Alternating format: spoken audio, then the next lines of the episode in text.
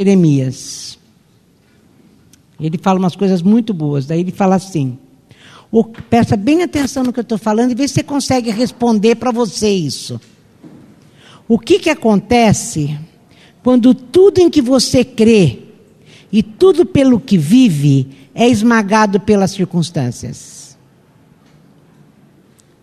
Às vezes, a revogação do que esperamos de Deus vem a nós como indivíduos, outras vezes como comunidades inteiras. E quando isso acontece, qual o efeito da catástrofe em nós? Então, o que, que você pensa quando tudo é esmagado pela circunstância e quando a catástrofe chegou em você? É, serve para reformular nossa vida, de modo que ela se harmonize com o que Deus é e não ao que gostaríamos ou imaginássemos que Ele fosse? Ou será que as circunstâncias adversas nos levarão a abandonar o Senhor? Ou pior ainda, irão desencadear em nós uma busca obstinada pelo antigo e corrompido sistema de crenças, um novo apego a uma ilusão para salvar a vida? Então, são algumas escapatórias que a gente começa a imaginar quando a coisa chega em cima da gente. Eu estou falando porque tem vezes que isso acontece. O Jeremias chegou num ponto da vida dele, numa hora lá, que ele fala assim para Deus: e olha, quer saber de uma coisa? Eu não vou mais falar da tua palavra, eu não vou mais lá diante do rei profetizar. Porque cada vez que eu faço, uma hora me jogo no poço, outra hora me põe na, na prisão, outra hora me amarra, eu não vou mais falar do Senhor, Jeremias fala. Daí no versículo seguinte ele fala assim: Mas como que eu posso me calar quando o fogo da tua presença vai queimando a minha vida e não dá para ficar quieto? Tem dias que é isso. Eu estou falando isso porque ontem aconteceu uma coisa muito interessante. Eu estava muito brava ontem comigo mesma e muito triste. Eu estava muito triste porque muitas coisas estavam acontecendo. Bom, eu estou vindo de um mês de, de dor da coluna. Depois o meu cachorro está para ser sacrificado. Isso acabou comigo. Depois aconteceu mais alguma coisa que eu não lembro mais o que foi. Daí o Carlão que morre. Daí aconteceu mais alguma coisa. Eu estava muito mal ontem. E eu ia pregar a respeito de é, do que é ser alegre no Senhor, felicidade no Senhor. Mas eu não estava nada feliz. Daí quando eu chego no louvor, Deus muda minha pregação e acaba comigo, né? Ele acabou comigo. Falou, ué, você não é o soldado que eu chamei para meu exército? Como você se atreve a abandonar a luta? Porque eu estava igualzinho Jeremias, não querendo mais falar. E eu, hoje eu continuei. Eu, eu, eu, reconheci, preguei outra coisa que não tinha nada a ver com o que eu ia pregar. Que Deus me deu o texto ali na, na hora do louvor, foi muito bom para mim. E eu sei que falou com um monte de gente porque vieram falar comigo. Daí hoje, eu fui no médico. Aquela chuva, segunda-feira, foi muito engraçado, gente. Eu achei que meu médico era agnóstico, por sinal que crê em todas as coisas e não crê em nada. Porque ele é muito diferente. Daí ele falou: Como é que você está? Eu falei: Bom, você vai ver pelos meus, pelos meus exames que eu estou péssima. Deu tudo errado meus exames. E eu falei: Eu sei que foram os remédios que eu tomei, mas olha, a chuva desse jeito. Meu cachorro está morrendo. E não sei mais o que, que eu falei. Ele falou: Calma. Calma, vamos, vem, cá, vou orar. Ele não falou orar. Ele falou: Eu vou rezar, ou rezar, orar, não lembro. Me dá aqui a mão. E falou assim: Deus meu médico. Deus faz essa mulher ter gratidão. Deu para entender? Eu estou aqui igual Jeremias. Agora eu cheguei aqui à tarde para orar. Eu abri aqui e falei: olha, não é que o Jeremias também sentiu isso uma vez? Uma vez ou várias, porque eu acho que eu vou sentir mais várias vezes. E, mas hoje o dia estava que estava. E tem dias que nós estamos assim. Tem dias que aquilo que a gente acreditou não acontece, que é o que ele falou. Os meus sonhos vão tudo por água abaixo. Você está doente. Acontece uma porção de coisas. E daí eu pensei nesse texto aqui que está em Lucas, capítulo 24. Vamos lá.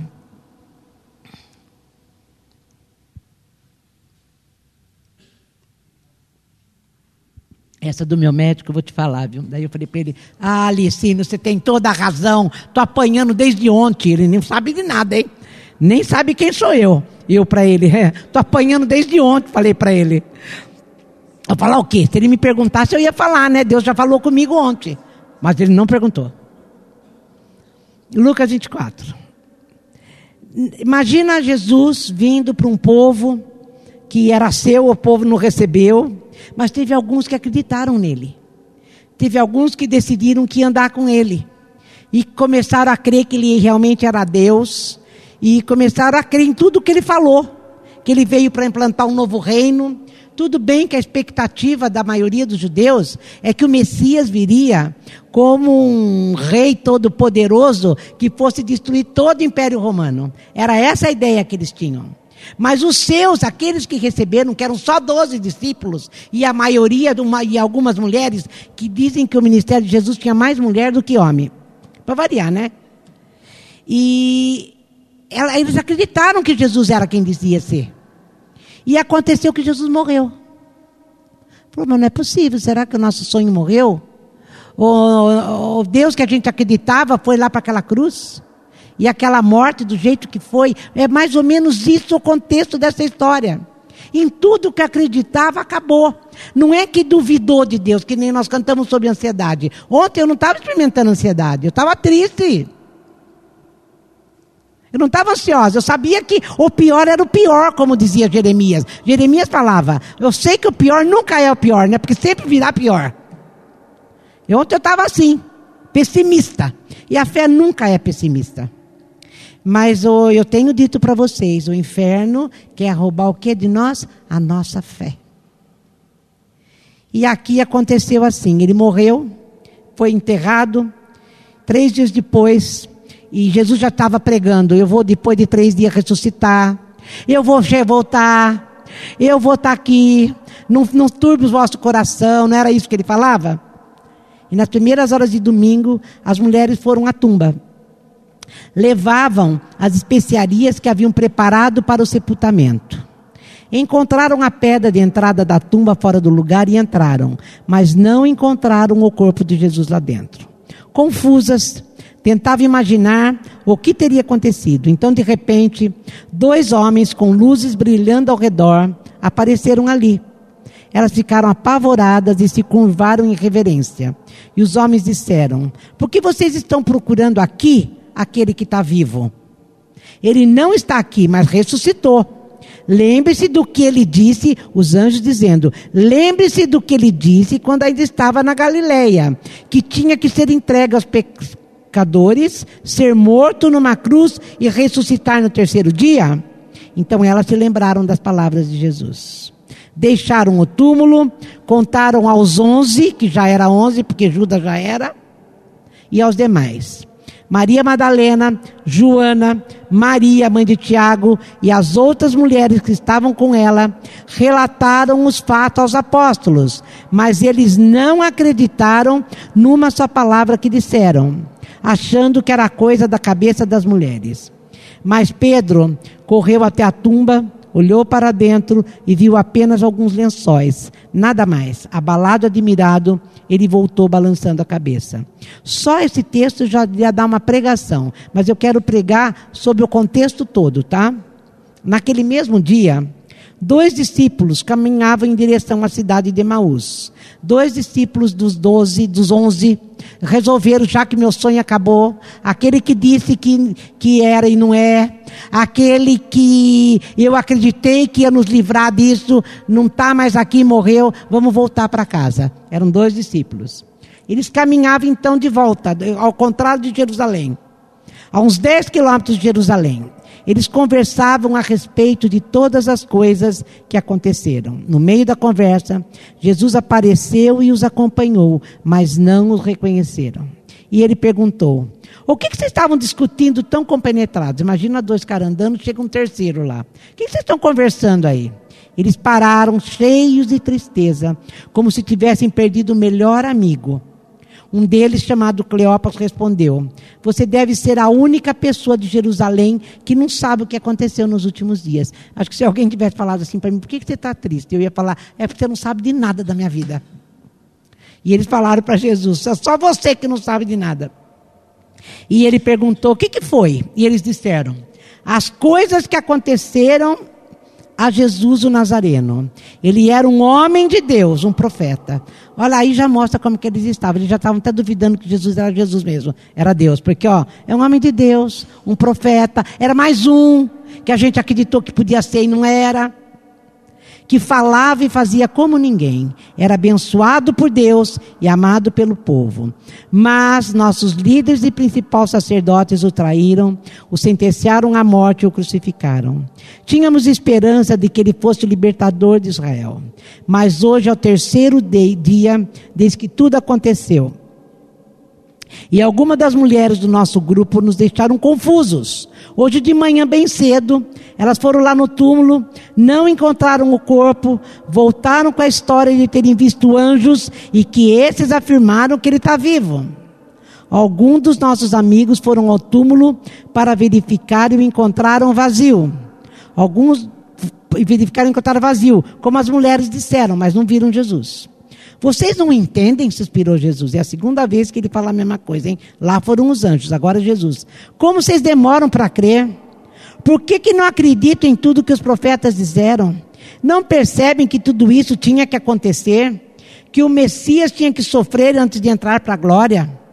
Então ele começou do princípio, então ele começou desde o princípio, com os livros de Moisés, e percorreu todos os profetas, explicando tudo que as escrituras diziam a respeito dele. Jesus podia ter se revelado aí, né? Falado, ó, oh, sou eu, me acorda, olha aqui, estou vivo. Mas ele queria que a fé desses discípulos, como a nossa, tem que ser alicerçado na palavra. Porque nas horas da noite escura da alma, como diz o Leovaldo, que você não vê nada porque está escuro, está triste, você não vê esperança, você não está não tá vendo a solução. A gente precisa é disso, que foi o que aconteceu comigo ontem. Eu sentado e Deus falou comigo ali. E eu saí do culto totalmente diferente do que eu entrei.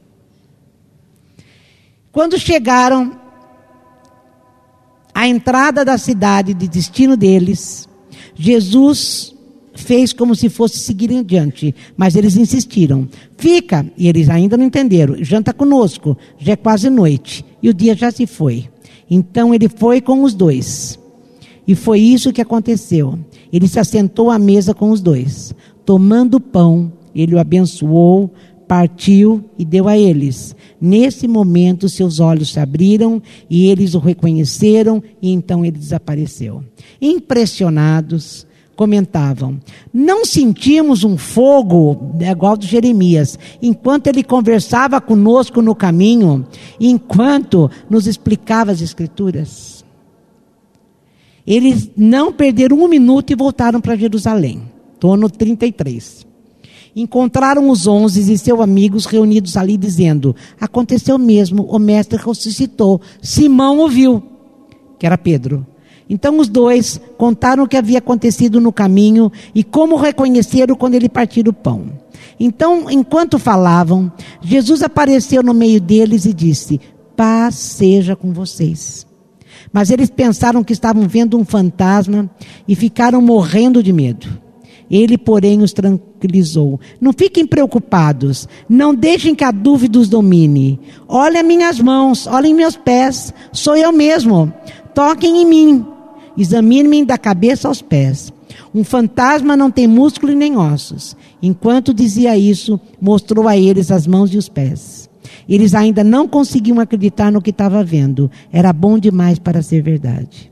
E ele perguntou: Vocês têm comida aqui? E eles trouxeram um peixe que havia assado e ele comeu peixe na presença de todos. E em seguida ele declarou: declarou: Tudo o que eu disse enquanto estava com vocês confirma todas as coisas escritas a meu respeito na lei de Moisés, nos profetas e nos salmos que tinham que se cumprir. Ele continuou a abrir o entendimento deles com relação à palavra mostrando como se devia interpretar a Bíblia. Vocês podem ver agora que está escrito que o Messias sofreria e se levantaria dentre os mortos no terceiro dia. e uma mudança radical de vida por meio de perdão de pecados é proclamada em seu nome a todas as nações, começando aqui em Jerusalém. Vocês são os primeiros a ouvir e ver tudo. Vocês são testemunhas. O que virá depois disso é muito importante. Enviarei o que meu Pai prometeu a vocês, que era o Espírito Santo. Então permaneçam na cidade até que recebam, até que sejam capacitados com o poder que vem do alto. Depois ele os levou para fora da cidade, até perto de Betânia. Levantando as mãos, abençoou-os. Enquanto os abençoava, foi levado aos céus. Eles se ajoelhavam adorando. Voltaram para Jerusalém, explodindo de alegria. Passavam todo o tempo no templo, todo o tempo no templo, louvando a Deus. Amém. Jesus entrou na história como homem, morreu ressuscitou e toda a nossa vida deve ser reestruturada segundo essa verdade. Jesus está vivo. Jesus está vivo. E a prova disso são as nossas vidas transformadas, como ele falou. Eu vou mudar radicalmente a vida. E vou dar para vocês, é, e quando eu estou mostrando para vocês isso, e estou dando para vocês isso, vocês estão aptos a ir empregar em meu nome.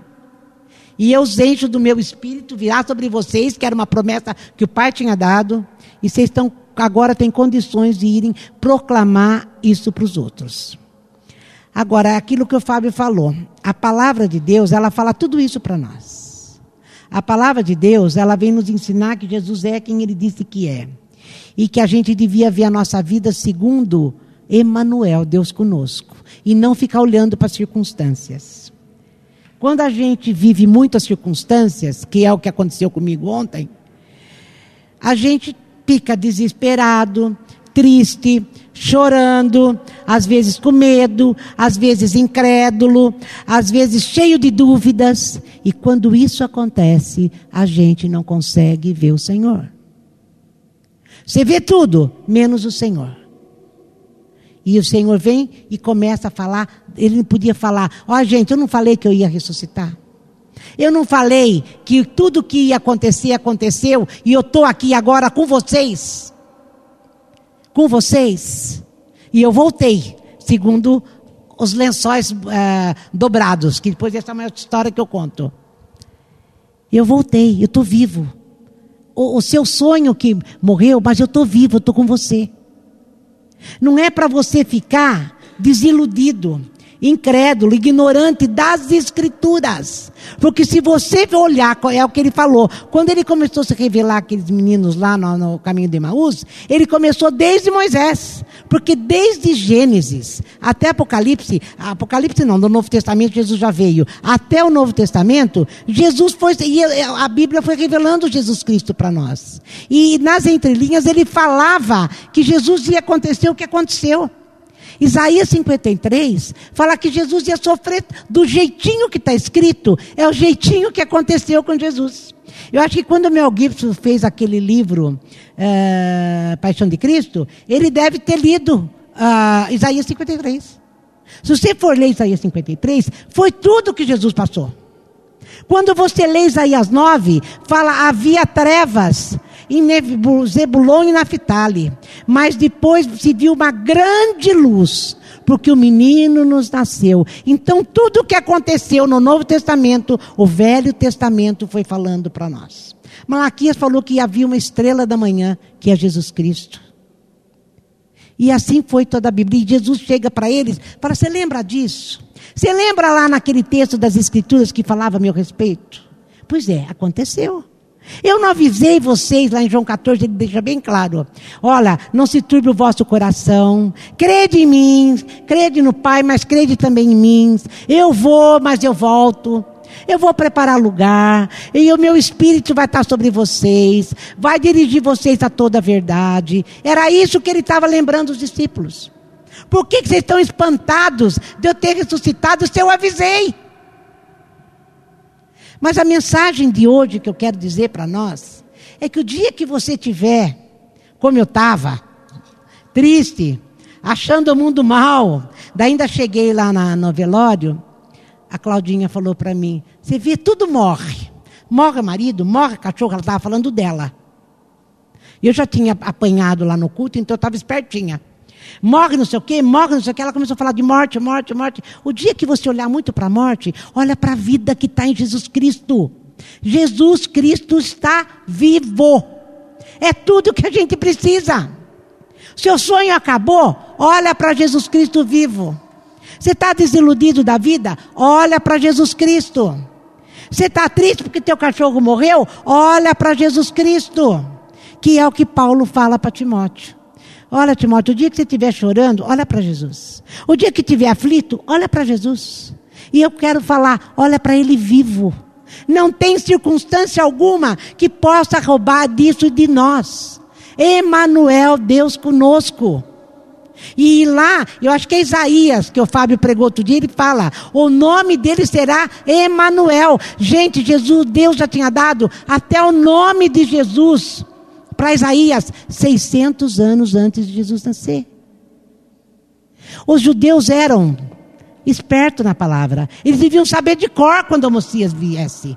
Mas uma das coisas que eu prestei muita atenção hoje, quando eu estava lendo esse texto, é que está aqui, ó. Ah, ele continuou a abrir o entendimento deles com relação à palavra de Deus, mostrando como se devia interpretar a Bíblia. É Ele que permite que a gente veja. É Ele que permite que a gente tenha a revelação disso. A fé é controle de Deus. É controle dele. Era ele que, olha, ele continuou a abrir o entendimento. Se ele não, não começa a abrir o entendimento dos discípulos, eles podiam escutar Isaías 53 de cor todo dia. Isaías 9, que viria aquele que traria libertação para o povo, direto. E não iam entender. Se Jesus não abrisse o entendimento deles. Nós precisamos pedir isso para Deus. Senhor, eu leio, leio, e na hora que eu mais preciso, parece que eu continuo olhando para a morte. Na hora que eu mais preciso, parece que eu continuo olhando para aquilo que eu acreditava que era e não é. Ou para o meu casamento falido, ou para o meu filho que não é o que deveria ser. Se ele não abrir o entendimento, a nossa vida nunca vai se encher de esperança e de fé. Eu nunca sei quem é mãe de quem. Se a fé é mãe da esperança ou se a esperança é mãe da fé. Mas eu sei que uma coisa está ligada na outra. É disso que esse texto está falando. Ele trouxe a verdade para nós. Eu estou vivo, eu estou vivo, vivo no meio de vocês. E o tempo todo ele, a gente tinha que lembrar disso. Lá em João ele fala: aquele que vive para sempre aquele que vive para sempre. Eu sou o começo e o fim. Eu sou aquele que você precisa em toda e qualquer situação. O apóstolo Paulo ele fala: não olha para as circunstâncias, olha para aquilo que você crê. Você crê nele vivo, é aquilo que Jeremias falou: olha, eu não quero mais saber não tenho mais conversa, não quero mais ser jogado no poço, não quero mais ser preso, a coisa nem é toda, tudo assim. Mas ele fala: como que eu posso me calar? Como que eu posso me calar se dentro de mim a verdade é outra? Quando um dia você entendeu a verdade e ela entrou em você, não dá mais para você ficar muito tempo down. Sabe? Não dá. De uma maneira ou de outra, Jesus vem te lembrar: eu estou vivo e estou na tua vida. Eu vivo em você. Eu vivo em você. Você é tudo que eu preciso. Por isso, não desista de percorrer aquilo que Jesus pôs no teu coração. Não desista de crer naquilo, naquele e naquilo que ele disse. Vai ler e meditar na palavra. O livro de Oséias fala muito isso. Meu povo perece porque não conhece as Escrituras. Ontem Deus pôde falar comigo num livro inteiro. Porque eu tinha isso dentro do meu coração. Como eu tinha esse texto hoje dentro do meu coração. Eu já escutei isso muitas e muitas e muitas vezes. Mas tem horas que isso é roubado de nós. E eu falava ontem, essa tristeza que eu estou sentindo veio do inferno. Mas o que, que Deus fez? Ele trouxe na minha mente, no meu coração, tudo aquilo que eu aprendi a respeito dele e aquilo que ele se revelou para mim. Não dá para jogar fora aquilo que você sabe de Deus. Então ponha na tua cabeça, no teu coração e no teu espírito. Ele está vivo. Emanuel, Deus conosco. É Ele na minha vida. Não é, não é um Deus qualquer. Não é aqueles deuses que tinha Deus da terra, Deus da água, Deus do fogo. Não, Ele é um Deus todo-poderoso, é o único Deus. Não é que é um Deus, é o único Deus. E que vive em nós. Ele vive em nós. Talvez as suas circunstâncias estejam como Jeremias falou. Mas será que você vai, vou até voltar lá na primeira parte de Jeremias. Será que você vai deixar essa verdade dele reformular a sua vida? De modo que ela se harmonize com o que Deus é? Ou não ao que você gostaria ou imaginasse que ele fosse? Ou será que as circunstâncias adversas te levarão a abandonar o Senhor? Ou você vai voltar para suas antigas crenças? Porque a gente tem crenças. A gente tem mania de. Antigamente a gente acendia a vela, a gente fazia promessa, né? Não era assim que funcionava? Será que a gente vai voltar para isso? Ou basta a revelação de que Ele está vivo e mora em nós? A gente cantou hoje. O Senhor está em nós. Ele não rejeita oração, mas ele nem orou isso. Ele não rejeita. Todas as vezes que a gente chega diante dele, ele responde. A gente só tem que ter essa convicção. Ele está vivo, ele está vivo. E eu quero reformular minha vida para se harmonizar com o que Deus é. E Deus é bom. Deus é bom. Em todo tempo Deus é bom. E eu tenho a impressão que o cara que escreveu essa música, estava dizendo, no dia da noite escura da alma, ele é bom. Ele continua aí no mesmo lugar que ele sempre teve. Ele só está reformulando as suas ideias. Né? Continua sendo bom. Ele só está reformulando as suas ideias. Está reformulando o seu modo de pensar. Mas continua olhando para ele no que ele revelou que ele é. E não naquilo que você gostaria que ele fosse. Ele é Deus. Ele está vivo. Ele habita em nós. Não deixa o choro, a dúvida, a incredulidade, a mesmice. Lembrei o nome que eu queria falar. A mesmice. Porque às vezes parece que a vida cristã é uma mesmice. Você vem no culto, você ora, você até dá dinheiro, mas a coisa não acontece nada, não acontece nada. Daí você procura uh, escapes, você vai lá onde falaram que tinha raio, você vai lá onde tem fumacinha, você vai lá onde você fica arrepiada. Mas é engraçado que Jesus só falou para eles. Olha, você sabe da palavra? Sabe o que está escrito na palavra? A palavra está escrito isso, isso, isso a meu respeito. E foi isso que acendeu o coração deles de novo. É isso que vai ficar firmado em nós. É isso que vai ficar firmado em nós. Jesus até podia ter feito assim, ó, peraí, olha de novo. Ele todo celestial lá, já vestido de Deus. Ele não podia ter feito? Que nada, ainda foi comer peixe com eles. Mas falando a respeito das Escrituras. Gente, a palavra de Deus tem um poder que a gente não, não entende mas que ela põe fé no teu coração, que ela põe alegria na tua tristeza, que ela te dá uma coroa no lugar de cinzas, que ela põe um riso na tua boca no lugar de choro. Ela põe. Ela põe. Porque ela vem e quando ele quando ele está revelando para nós, você fala, não acredito. Aquilo vai te enchendo, aquilo vai te enchendo e pegando fogo. Vai pegando fogo, a hora que pega fogo, você desempoca no outro. Você fala, olha, você não precisa ficar desse jeito não. Não precisa ficar desse jeito. A vida não é desse jeito. Não olha para a circunstância, olha para aquele que está vivo dentro de você. Olha o Emmanuel, Deus conosco, que prometeu que estaria conosco todos os dias até a consumação dos séculos. Mas se ele está, por que está acontecendo? Talvez para reformular a tua vida. Talvez para você aprender, não estava acontecendo com eles também? achando que era o fim? E não era, gente, era um novo começo, era uma nova era, inauguração do reino de Deus. Agora eu sou o rei. E a gente se deixa bater. Não se deixa bater. Não se deixa bater. Vai, vai, procura a solução aqui na palavra.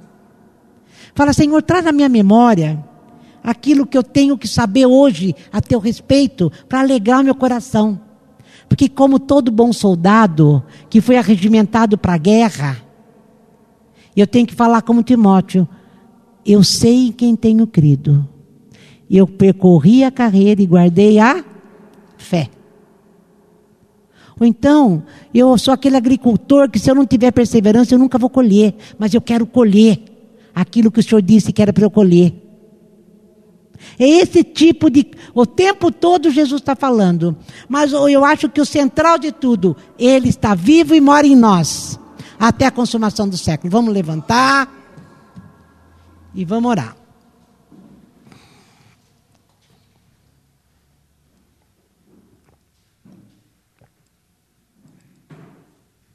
Jesus, a começar em mim, quero pedir perdão, porque quantas vezes o nosso olhar se embaça e é muito mais do que a morte de um cachorro. E o olhar se embaça e a gente deixa de ter aquele fogo queimando dentro da gente ou a gente deixa de ter alegria que a tua presença dentro de nós garante. Senhor, que nessa noite, todos nós que estamos aqui, não somos muitos, mas se cada um de nós deixar esse fogo queimar, a ponto de sermos labaredas de fogo, nós iremos proclamar a verdade que o Senhor está vivo e mora em nós para toda a terra. Senhor, faz de nós, faz de nós filhos, ovelhas que sabem essa verdade. Pessoas que não se abatem diante do dia escuro, que não se abatem de, diante daquilo que está acontecendo ao redor, porque vive com apenas uma certeza: Emanuel, Deus conosco. Senhor, reaviva, Senhor, reaviva isso que há em nós. Traz sobre nós essa graça de vivermos isso, desse privilégio de ter Deus vivo dentro de nós, queimando no peito. Louvado seja o teu nome, Jesus. Louvado seja o teu nome. Jesus, muito obrigada. Muito obrigada, porque o Senhor não desiste da gente. Mesmo quando a gente não está te vendo. O Senhor não desiste da gente. O Senhor é fiel mesmo quando eu sou infiel. Ontem, Senhor, diante do Carlão morto, eu pensava que tipo de vida o Carlão tá, tá, tem vivido e está vivendo antes de morrer. Porque nós vamos estar tá tudo no mesmo lugar, eu creio. Mas, como é que eu vou viver até chegar lá faz toda a diferença. Eu quero viver cheia da certeza de que o Senhor está em mim, ou vou viver da maneira que eu estava ontem, triste, desiludida, achando que a noite estava muito escura. Não, Senhor, não tem noite escura diante da luz que o Senhor é. Não tem noite escura diante da luz que o Senhor é. Muito obrigada por o Senhor ter me deixado experimentar isso por o Senhor ter me deixado experimentar e lembrar com muita convicção de que minha salvação da alma, não do corpo que já estou salvo ao Senhor, mas do espírito também, mas da alma, está nas certezas que o Senhor deposita em nós. Obrigada, Senhor. Obrigada porque o Senhor veio e encheu minha alma de amor, de graça e de alegria. Faz isso com cada um de nós que está aqui nessa noite. E com a certeza de que até a consumação dos séculos o Senhor estará conosco. Bendito seja o teu santo nome. Bendito seja o teu santo nome.